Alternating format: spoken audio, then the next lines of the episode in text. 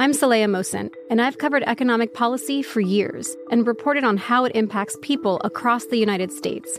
In 2016, I saw how voters were leaning towards Trump and how so many Americans felt misunderstood by Washington.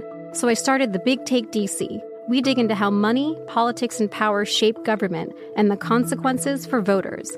With new episodes every Thursday, you can listen to the Big Take DC on the iHeartRadio app, Apple Podcasts, or wherever you get your podcasts. The Big Take from Bloomberg News brings you what's shaping the world's economies with the smartest and best informed business reporters around the world. We cover the stories behind what's moving money and markets. And help you understand what's happening, what it means, and why it matters every afternoon. I'm Sarah Holder. I'm Saleha Mohsin. And I'm David Gura. Listen to The Big Take on the iHeartRadio app, Apple Podcasts, or wherever you get your podcasts. From LinkedIn News, I'm Jessi Hempel, host of the Hello Monday podcast. In my 20s, I knew what career success looked like. In midlife, it's not that simple. Work is changing, we are changing, and there's no guidebook for how to make sense of it. Start your week with the Hello Monday podcast. Listen to Hello Monday on the iHeartRadio app, Apple Podcasts, or wherever you get your podcasts.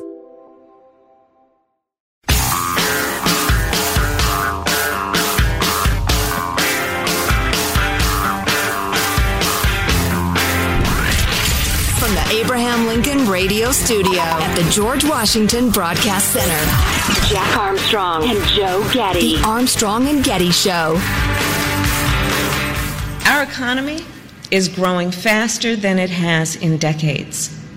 Unemployment is down to 4.2%, and nearly 6 million jobs have been added since January. Uh, just like 15 minutes ago, we were reading this CBS uh, news article that was explaining how terrible the economy is, how people are devastated. They have no money, and we need not only a fourth round of stimulus checks, but it just needs to be like every other month f- until we say uh, uncle. That it just needs to be a recurring payment because things are so bad. That's one of the weird messaging things that the, the Biden administration has that's just nobody can seem to figure it out. How are you going to, how are you, well, they are. They're going around making two different arguments at the same time. They make the argument about how people are hurting out there so you can get the Build Back Better passed. People are hurting. They need this money. This is very important. Well, at the same time, because he's getting killed on the economy, like 70% of Americans think Biden's failing on the economy. He and Kamala Harris are going around spouting statistics that are just fanciful to try to argue on how they've done such a great job on the economy. Well, you can't do both. Well, right. it's weird that you're doing both of these at the same time and claiming that you created all these jobs. The government shut down the economy for like nine months, wouldn't let anybody work, wouldn't let anybody open their business. Then they opened it back up. When people go back to work, you don't get credit for all those jobs, all right? the jobs that you crushed. It's like choking your friend half to death and then claiming credit for reviving them. I mean, it doesn't work that way. So I'm, that, that was half unfair, though, playing the utterly unlikable, talentless uh, poltroon who's serving as our current vice president. Come on now. Let's let the head guy speak for himself. Ladies and gentlemen, the President of the United States, clip 21, Joseph R. Biden. Everyone, everyone is a little harder. So, you know, so mom can, grandmom can walk out without having, uh, out of her porch without worrying about falling, can take care of herself, can be left alone. They're going to keep working to pay the bills. Look, my plan is simple. We're going to make sure we take care of mom. We're going to take care of the child. You and those of you in the sandwich generation, you're dealing with both. You're dealing with both. Look, and families can save money Boy, I'm I'm part of What? the sandwich generation for sure. Ham, peanut butter, tur- club. Club's my favorite sandwich. I love a club sandwich. What is it? What is a club sandwich? That generally has uh, like uh, bacon, some some chicken or turkey, maybe some avocado, lettuce, uh, tomato. It's usually got like three layers of bread for some reason. I'm on a sandwich kick right now coming out of the hospital. Yeah, I'll have to try that. Oh, you can't lose with a club sandwich. Oh, my Back gosh. to the uh, president. What the hell was he talking about? Ah, well, he's hard to follow. Not clear to me. Yeah, Yeah, mom, grandma out on the porch, struggling, struggling. We want to be sure she can stay alone on her porch. Why is she struggling? Is it what? what? Surrounded by sandwiches. oh man, that was some rambly garbage. You play that again, Michael? Why not?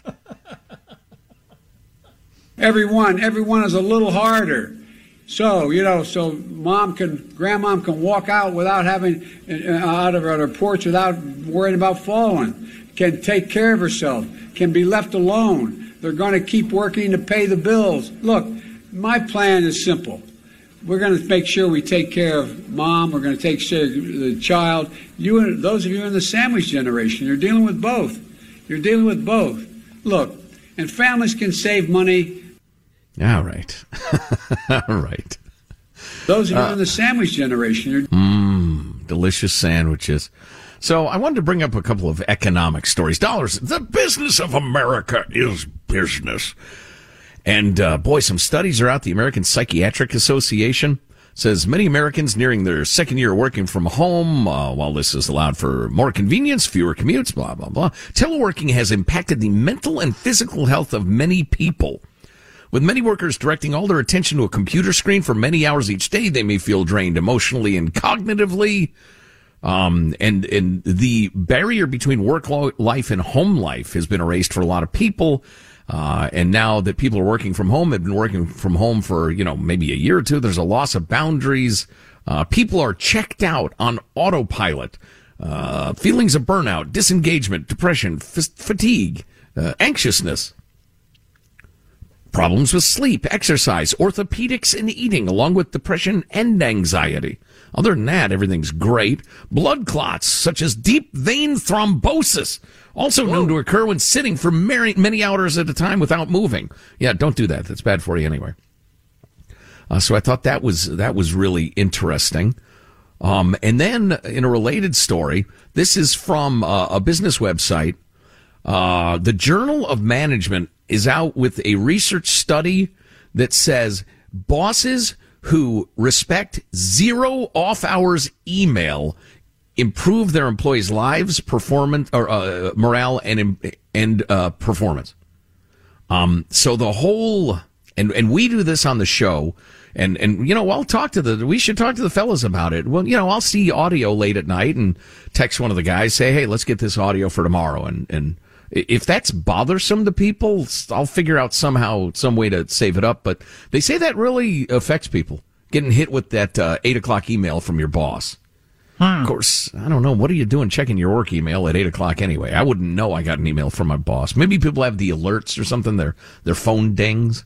Yeah, I wouldn't know if I got an email late at night either. I'd, I'd see it the next morning when I check my email.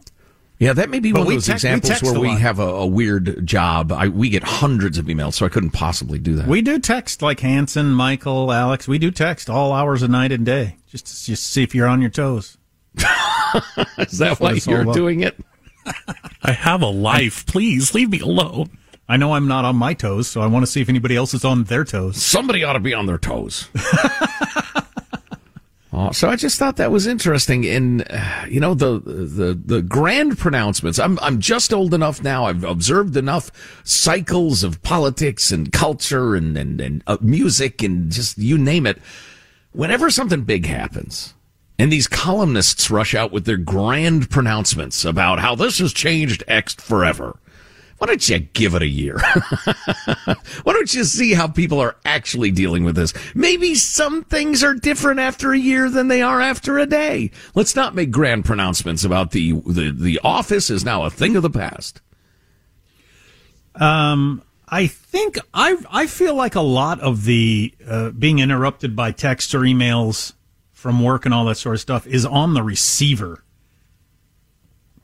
I don't know. I unless there's a culture of, hey, I didn't hear from you for four hours after I emailed you. This is an important client. Because uh, yeah. I, I have a feeling that happens in some uh, maybe lines, it does lines of work. But I just like if I if I text or email somebody and they don't get back to me, I just assume they haven't sent. I don't know. I've never had the expectation that somebody is staring at their phone, awaiting some information from me all 24 hours a day, and they need to respond right away. But Right. Well, and I hope the expectation among our crew is that, yeah, just, just, you don't even have to acknowledge it. Just No, tuck it away for- for, tomorrow morning when you're actually Yeah. at work. But we'll, I'll look into it. I don't want to be a, you know, any more annoying than I am.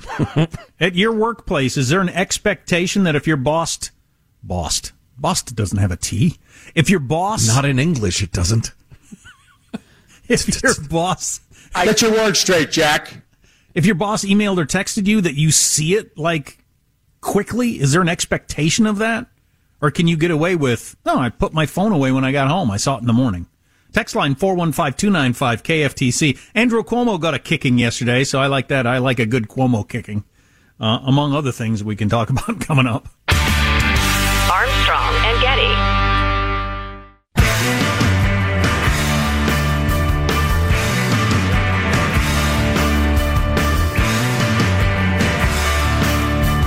The Armstrong and Getty Show.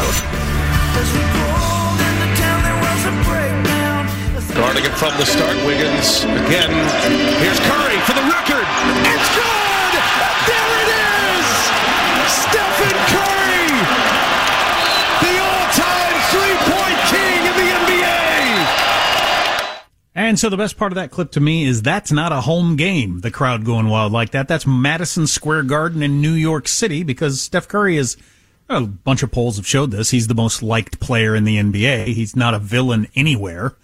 Everywhere, everywhere the Golden State Warriors go, who have the best record in the NBA, um, he's rooted for. So pretty cool position to be in. And he was asked after the game, um, if I he's the greatest shooter clip, of all don't we? Okay, let's I never want to call myself the greatest shooter until I got this record, so I'm comfortable saying that now.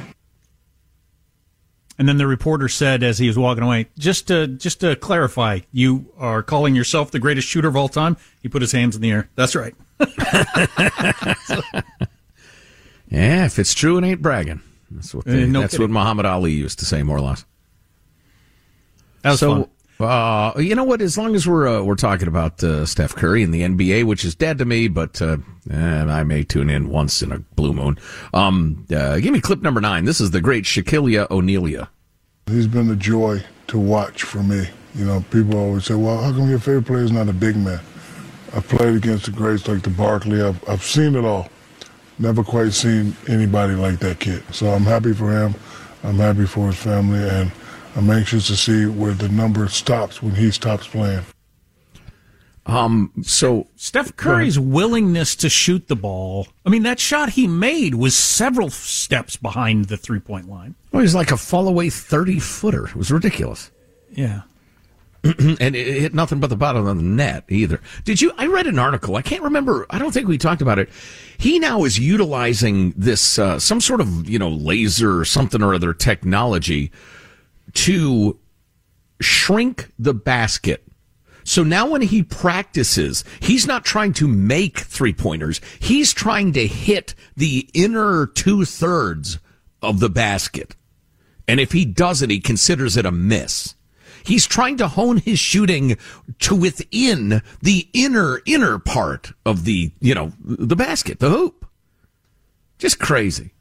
Didn't know that. Has to hit a certain percentage within that micro hoop or he's, he's got to keep working at it. He bought a couple of his teammates Rolexes last night for, uh, I guess, setting him up for the shot or whatever. Yeah, which is to his income level like me going down to the thrift store and getting a couple of used Timexes. Yeah, you get me a cup of coffee. Thank you. Thank you for that. Um, uh, Dud, we have some funny Shaquille O'Neal, do I understand, or what? Yeah, what's going on here, Michael? What do the folks need to understand? Uh, on the TNT broadcast set, of course, he's with Charles Barkley. Uh, I guess he walked on wearing a wig, and they wanted to know what the deal was. What So- sort of wig? I mean, You know what? I don't know. I didn't watch the clip. Oh, but, uh, okay. Here it All right. is. Shaquille O'Neal, I know there's got to be a story behind this. Yeah, he's a damn idiot. You promise not to laugh? I promise. I was leaving my house the other day and a hawk attacked me. You didn't get attacked. by a Stop it. Look, I'm gonna show you. See, look, I'm gonna show you. Zoom in. So you put a wig on? Bro, I, I can't be sitting up here with this band-aid on my head. So Oh, I'm instead of a just- big- that makes you look better How with did that it wig really on. happen? Okay, I was walking and I didn't see the exit sign. I scraped a chunk of meat out my head. yeah, I, I don't know. That's an excellent look there, man. No, it, well, Is it that X big? marks the Oh, spot. Big a, Yeah, it's, it's, it's bad. like stitches? No, just scrape. Well, that's among I things I don't it. have to worry about. I scraped a chunk of meat off my head. Why are you wearing that wig? Charles says because he's a damned idiot. Shaquille O'Neal. I know there's got to be a story behind this. Yeah, he's a damn idiot. Chuck Barkley. if I Bunch of watch mil- that show but not any games, is the NBA still dead to me? no, that's a pretty good show to watch. A bunch of gazillionaires, long retired, sitting around giving each other crap. That's a pretty good job if you can get it. Oh, yeah. Neither one of them has a single crap to give either.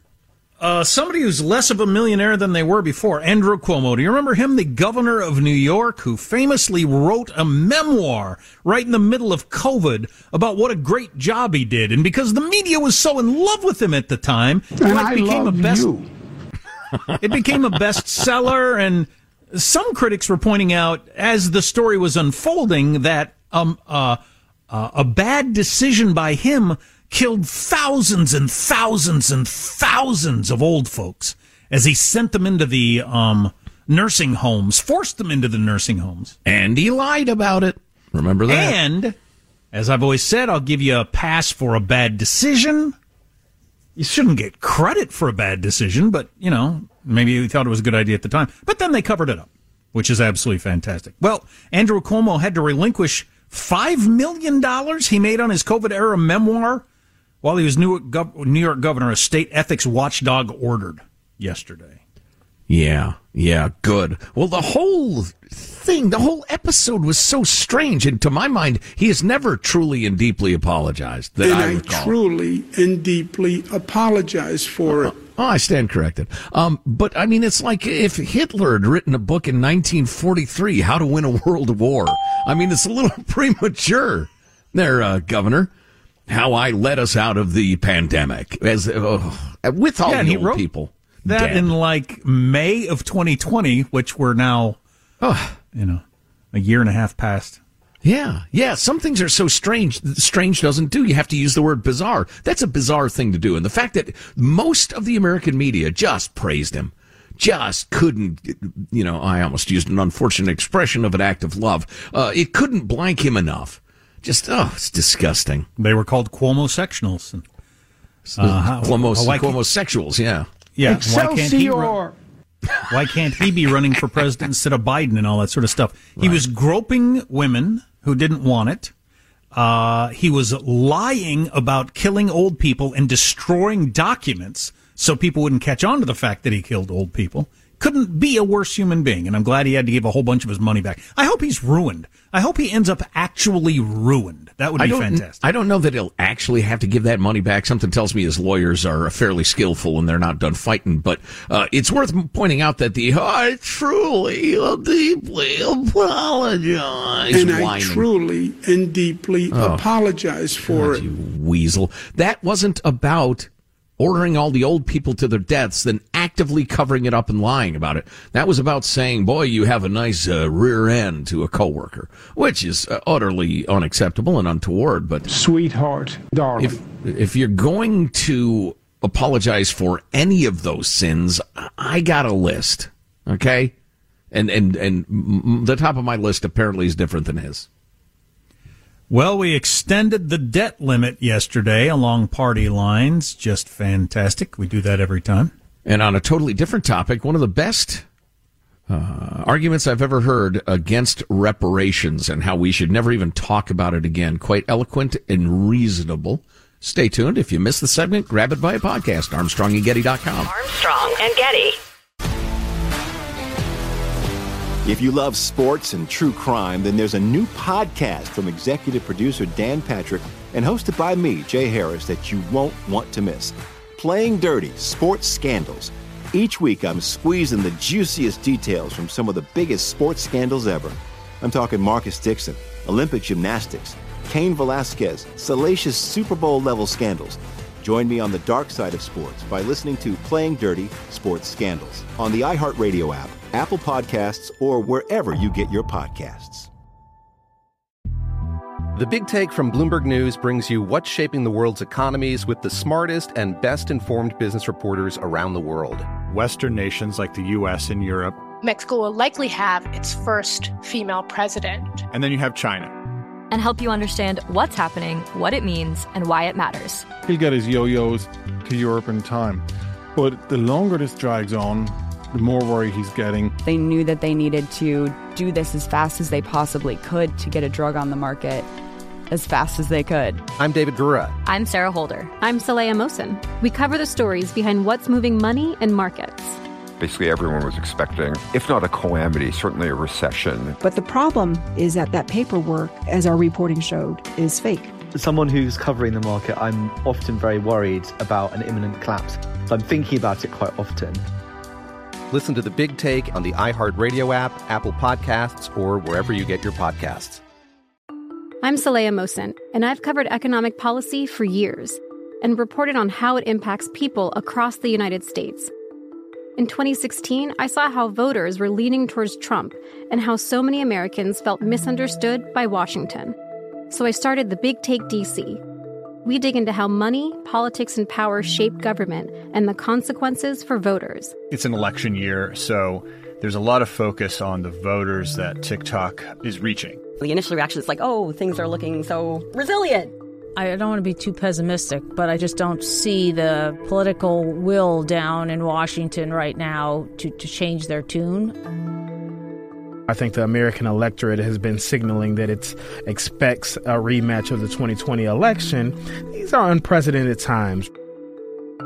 With new episodes every Thursday, you can listen to the Big Take DC on the iHeartRadio app, Apple Podcasts, or wherever you get your podcasts.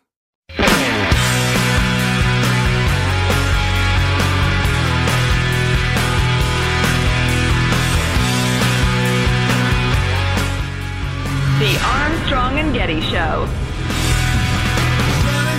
Well, the Library of Congress announcing this year's picks for the National Film Registry. 25 films deemed culturally, historically, and aesthetically significant added to the registry this year. And some of the most noteworthy Return of the Jedi, the sixth episode of the Star Wars film franchise, the horror classic A Nightmare on Elm Street, Alfred Hitchcock's Strangers on a Train, the first film in the Lord of Rings trilogy, The Fellowship of the Ring, and the Disney Pixar classic Wall E. Hmm. Fine films, all. I watched what I think is now my favorite movie of all time in the hospital the other night. I rented it, rewatched it on my phone, watching one of the great cinematic masterpieces of all time on a iPhone 12 mini. I'm sure the uh, director's thrilled by that choice. Had my headphones on. Apocalypse Now, I think, is my favorite mm. movie of all time. By the way, something. I've done the research. Don't watch Apocalypse Now extended cut. Don't watch Apocalypse Now redo. They add in stuff. Sorry, that's my phone ringing. Hello. They, Coppola himself adds in stuff that makes his movie worse. I, f- I find that really fascinating. He's the guy that created the brilliant art that always makes the top 10 list of greatest movies of all time, and he thinks they got it wrong and believes there should be other scenes in there that make it worse. It's really interesting. Well, you know, I, I will occasionally remind myself Tiger Woods has a swing coach. Mark Twain had an editor. I mean, just sometimes the artist needs a little arm around the shoulder and says, you know what, uh, Francis Ford, uh, that scene makes the movie longer. It doesn't make it better. It's a good scene. It's a fine scene. You know, that sort of thing. Um, I don't think I've ever. Oh, you know what? I sat through part of the uh, the director's cut or whatever that was that came out to great renown. That's like just so long, so long. Yeah, yeah. yeah. Um, but you subtracts know, rather than adds. Yeah, it's it's tough. It you do that in music too. It's you know, as the old saying goes, that what you need to figure out is when to stop painting. Um, or, or recording or whatever. Stop it. You're not making it better. You're making it longer. Um, so anyway, uh, they changed the name of the uh, airport in uh, in uh, Las Vegas uh, from McCarran Airport. And I'd never spent a single second of my life, having flown in and out of that airport many, many times, I'd never thought for a second about who McCarran was. Turns out he Me was a, an American farmer, attorney, judge, and Democratic politician who was an avowed racist and anti-Semite, as well as an anti-communist. Um, and evidently there was a movement to get his name off the airport, and it So now it's the Elvis Elvis is the- Airport. the- It is the fat, pilled up Elvis International Airport. Uh, no, it is the Harry Reid Airport, which isn't much of an upgrade from the old racist, if you have to ask me. Although That is Harry funny, Reid's an interesting guy. Go ahead. uh, all kinds of stuff, stadiums, um, airports, whatever that are named after somebody. You never think about it at all. Not much. You just don't think about it at all. It's just what the name of it is. Doesn't mean anything to you at all. I've never even hesitated, never even considered the idea of like Wikipediaing the name of the person that that airport was named after. Never thought about it. Well, I have thought about that sort of thing, having grown up watching planes take off and land from O'Hare Airport. I have looked up on probably half a dozen occasions who O'Hare was, and every time I promptly forget it because it's just not that interesting. Apparently not anyway, or maybe I'm a simpleton, but anyway, so it's now the Harry Reid Airport. Harry Reid I thought was despicable in so many ways. I thought the last few years of his Senate career were just absolutely unforgivable. On the I other hand, his life story is, is interesting as hell. Oh yeah, his life story is fascinating. Growing up in the in the whorehouse and Pahrump and all that sort of stuff. But um, he, I think, played a major role in ushering in this era of, you know, each side going for the juggler. Um, yes. Yeah. Yeah. Willing to chuck the future of the country to score a temporary victory. changing the rules that had been around forever. He was he played a big role in there at, at the beginning of this downward trend we've had in politics. Yeah. Yeah. Let me just say that the term you used is rather a harsh one. You could have gone with House of Ill Repute um, or that sort of thing.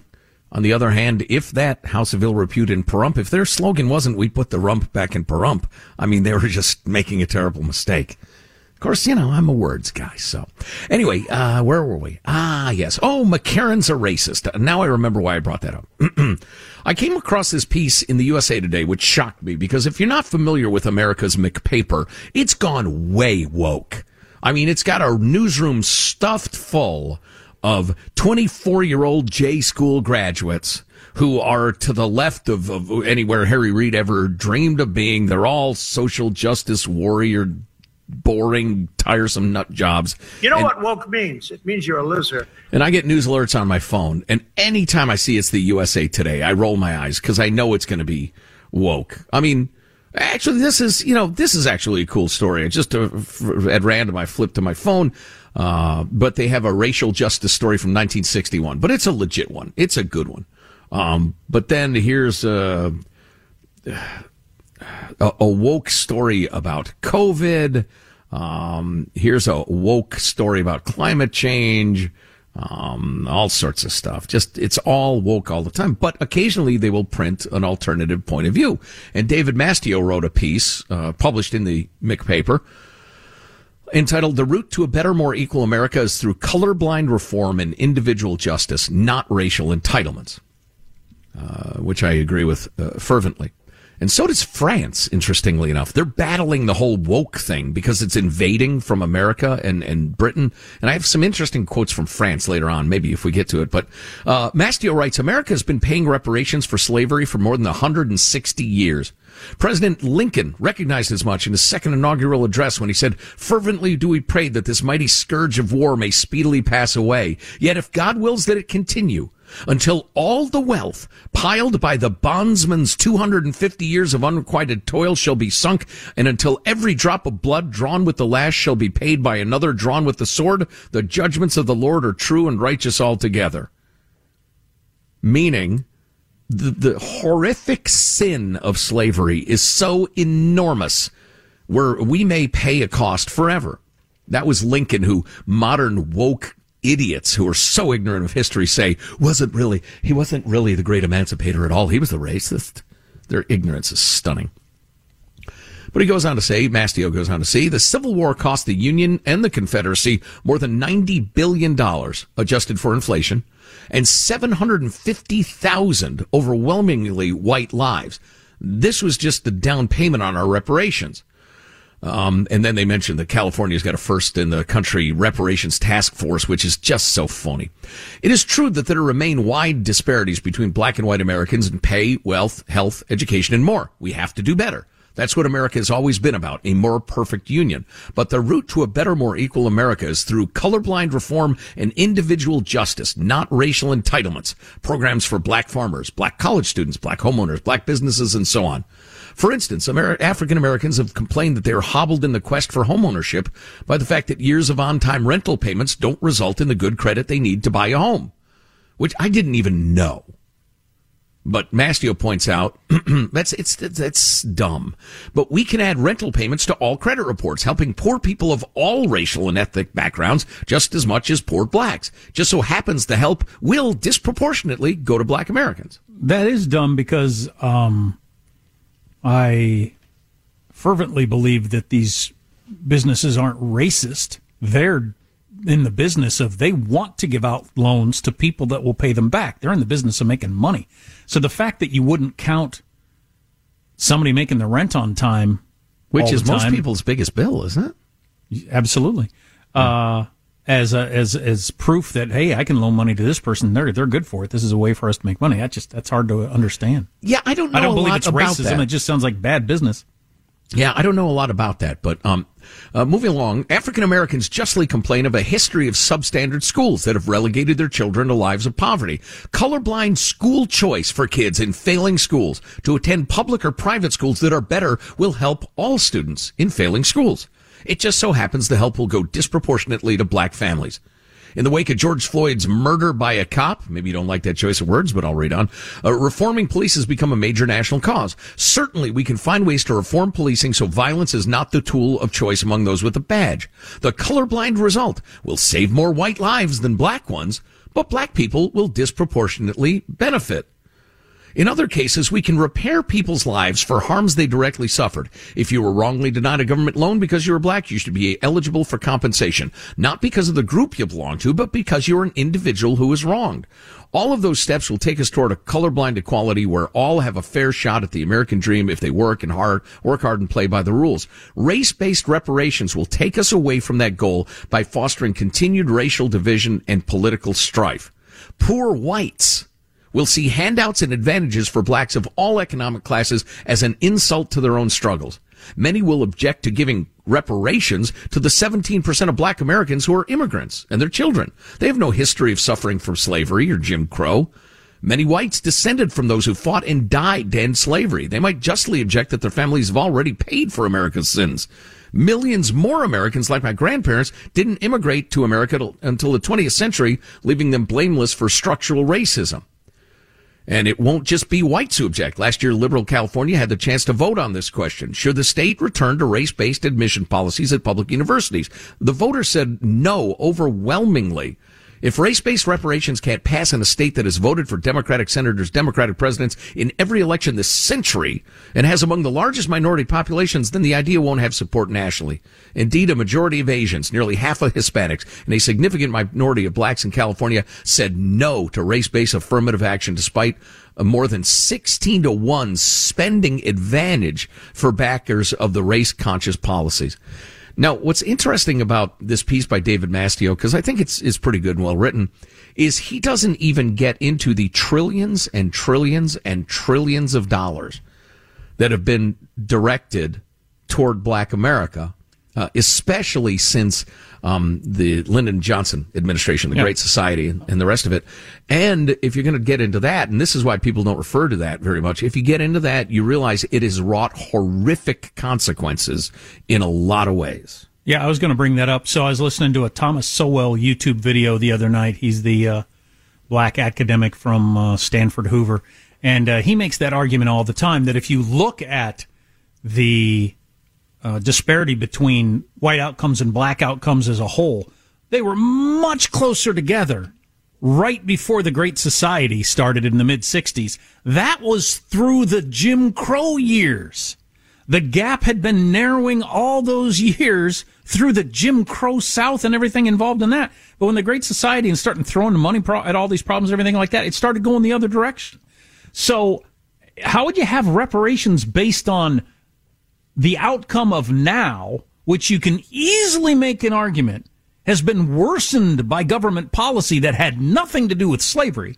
I mean, if you're going to have reparations, if you were going to do it, and I think it's a horrible idea, you ought to at least go back to pre Lyndon Johnson uh, to figure out where the numbers are. Right, you're doubling down on policies that had the opposite effect of what was intended, and they were well intended at the time.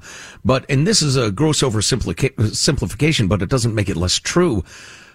Black America, to a large extent, and while suffering from awful racism, discrimination, unforgivable. Uh, you know, uh, violations of the, their civil and constitutional rights, which which disgust me, frankly.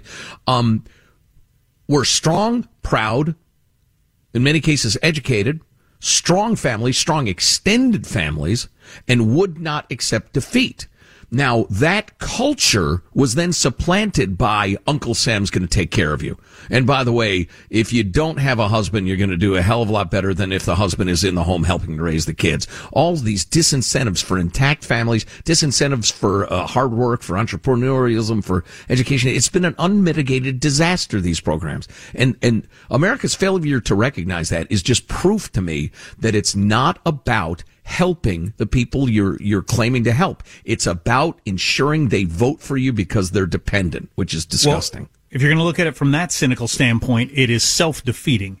Uh, the Wall Street Journal, with their article the other day, the latest polling on Hispanics, will you, would you vote for a Republican or an anonymous Democrat or an anonymous Republican? It was 37 to 37. Hispanics are now split evenly on whether they would vote for a Republican or Democrat, 22% undecided.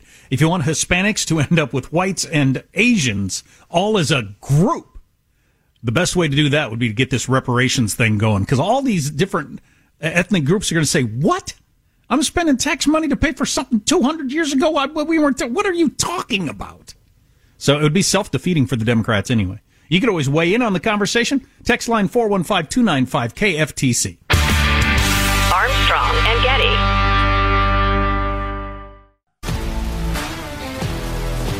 If you love sports and true crime, then there's a new podcast from executive producer Dan Patrick and hosted by me, Jay Harris, that you won't want to miss. Playing Dirty Sports Scandals. Each week, I'm squeezing the juiciest details from some of the biggest sports scandals ever. I'm talking Marcus Dixon, Olympic gymnastics, Cain Velasquez, salacious Super Bowl level scandals Join me on the dark side of sports by listening to Playing Dirty Sports Scandals on the iHeartRadio app, Apple Podcasts, or wherever you get your podcasts. The Big Take from Bloomberg News brings you what's shaping the world's economies with the smartest and best informed business reporters around the world. Western nations like the U.S. and Europe.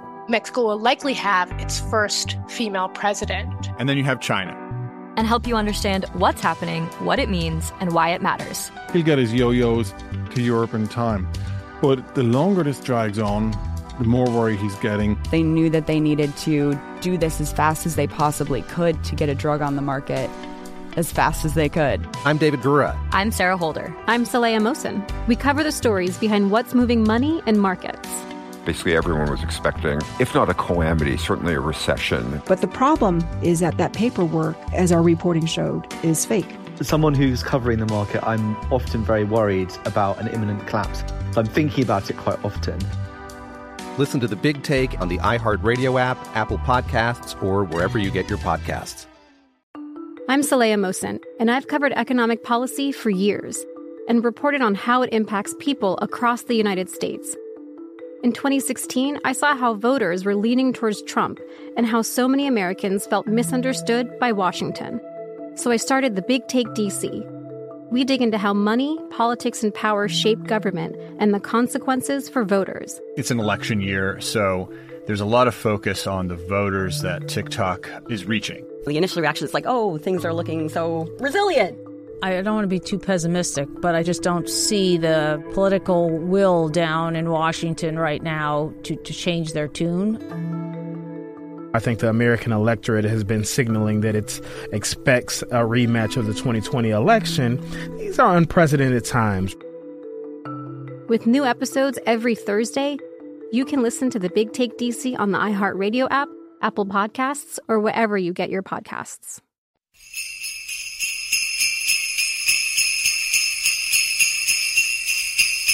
Sleigh bells ring. Hey, are you listening? In the lane, snow's glistening. A beautiful sight. We're happy to. Is there anything that would prompt you to return to a statewide order? Well, you know, our top goal is always to follow the science, and there was a time when there was no vaccine and masks were all we had, and we needed to wear them, and Colorado stepped up, which was great. The truth is, we now have highly effective vaccines that work far better than masks. I mean, not even close. So it's a different place. Everybody's had more than enough opportunity to get vaccinated. I think hopefully it's been at your pharmacy, your grocery store, a bus near you, big events. Um, at this point, if you haven't been vaccinated, it's really your own darn fault. That's uh, Jared Polis. He's the governor of Colorado for the last couple of years. He's a Democrat. He's a practical man. Yeah, you can change your own darn fart to. Oh, Pardon me? Own darn fault. There's no need to resort to, you know, sailor talk. Might have to rewind the tape on that. Did I accidentally say my least favorite word? You clearly, you clearly did. The F word. Dig that up, Michael. See if see if I made a mistake. Uh, him saying if you didn't get the vaccine, it's your own darn fault or your own darn choice might be another way to say it. Sure. And you're clearly, obviously willing to live with the repercussions of that decision. Yeah, the uh, far left San Francisco Chronicle actually uh, published a piece by one of their uh, one of the writers, Eric Ting. Uh, he was talking about Gavin Mussolini in California, but this absolutely could extend to Gretchen Whitmer or the uh, that woman who's the uh, I can never remember her name. She's the new governor of New York, who's every bit as bad as Cuomo on COVID policy. There are tons and tons of examples around the Mona country. Lots. Of I don't believe that's the woman's name. Um, And I love you. all right then. All right. Anyway, but the, the point of this article is that, uh, and, and the subhead, let me click over there, is that, uh, the, uh, San Francisco Gate, that's the website, uh, politics editor Eric Ting argues that Gavin Newsom is not following the science on zero COVID. And the greater point is California remains under a, an, under an indefinite state of emergency due to the COVID 19 pandemic. And if it hasn't already been made clear, state officials have no plans to even identify conditions that would allow for the suspension of the emergency sweeping powers. Not only are they not ending the sweeping powers, like the governor of Colorado just said, oh no, it's over. There's no emergency. If, if you're unvaccinated and you get sick, that's your own fault. It's not my problem. No more emergency powers here. California won't even identify the standards they will use to end the emergency. Can you believe that? Not to mention that the New York Times had an op ed from doctors saying that counting cases at this point is pointless. Right. Oh, absolutely. So uh, the Gumber sat down with uh, a, uh, a local TV affiliate, and the reporter said, "Hey, big milestone! California is at ninety three percent of people who've had at least one shot, which is something to celebrate, right?" Uh, but when we get to that point, where's the light at the end of the tunnel? When does this state of emergency end if we're seeing that much progress on vaccinations? And you know, we should have dug up this tape, but I'll re- I'll read the transcript to you. We'll know it when we experience it, said the lunkhead governor. They say about success, it's not a place or a definition, it's a direction. I mean, What? a vi- yeah, yeah. What? What happened if we follow the science? If if I go to the is a- warden and say, "When do I get out of prison?" he says, "You know, Joe, they say about freedom, it's not a definition, it's a direction. So I can never tell you when you're going to get out." Yeah, that would not be acceptable. I mean, eventually we'll get to that point, but it doesn't seem that there's a numerical match to it. It was, you know, initially it was 60%, then 70%. You had that with herd immunity, antibodies for people who haven't been vaccinated. And now we're realizing, wait a second. I mean, we're many parts, one body. What happens in South Africa can impact us here in the U.S. So even if a state does well, that doesn't mean we're out of the woods. Look, we're making progress, blah, blah, blah. They won't even say when the sweeping emergency powers will end. I hope lots of counties and, and towns ignore the mask mandate like they're doing in New York State. Do the same thing in California. Just ignore it. Hell they're not yeah. going to enforce it. Don't worry about it. Armstrong and Getty. When you drive a vehicle so reliable it's backed by a 10 year, 100,000 mile limited warranty, you stop thinking about what you can't do and start doing what you never thought possible. Visit your local Kia dealer today to see what you're capable of in a vehicle that inspires confidence around every corner. Kia, movement that inspires. Call 800 333 4KIA for details. Always drive safely. Limited inventory available. Warranties include 10 year 100,000 mile powertrain and 5 year 60,000 mile basic. Warranties are limited. See retailer for details. The Big Take from Bloomberg News brings you what's shaping the world's economies with the smartest and best informed business reporters around the world. We cover the stories behind what's moving money and markets. And help you understand what's happening, what it means, and why it matters every afternoon. I'm Sarah Holder. I'm Saleha Mohsin. And I'm David Gura. Listen to The Big Take on the iHeartRadio app, Apple Podcasts, or wherever you get your podcasts. I'm Saleha Mohsin, and I've covered economic policy for years and reported on how it impacts people across the United States. In 2016, I saw how voters were leaning towards Trump and how so many Americans felt misunderstood by Washington. So I started the Big Take DC. We dig into how money, politics, and power shape government and the consequences for voters. With new episodes every Thursday, you can listen to the Big Take DC on the iHeartRadio app, Apple Podcasts, or wherever you get your podcasts.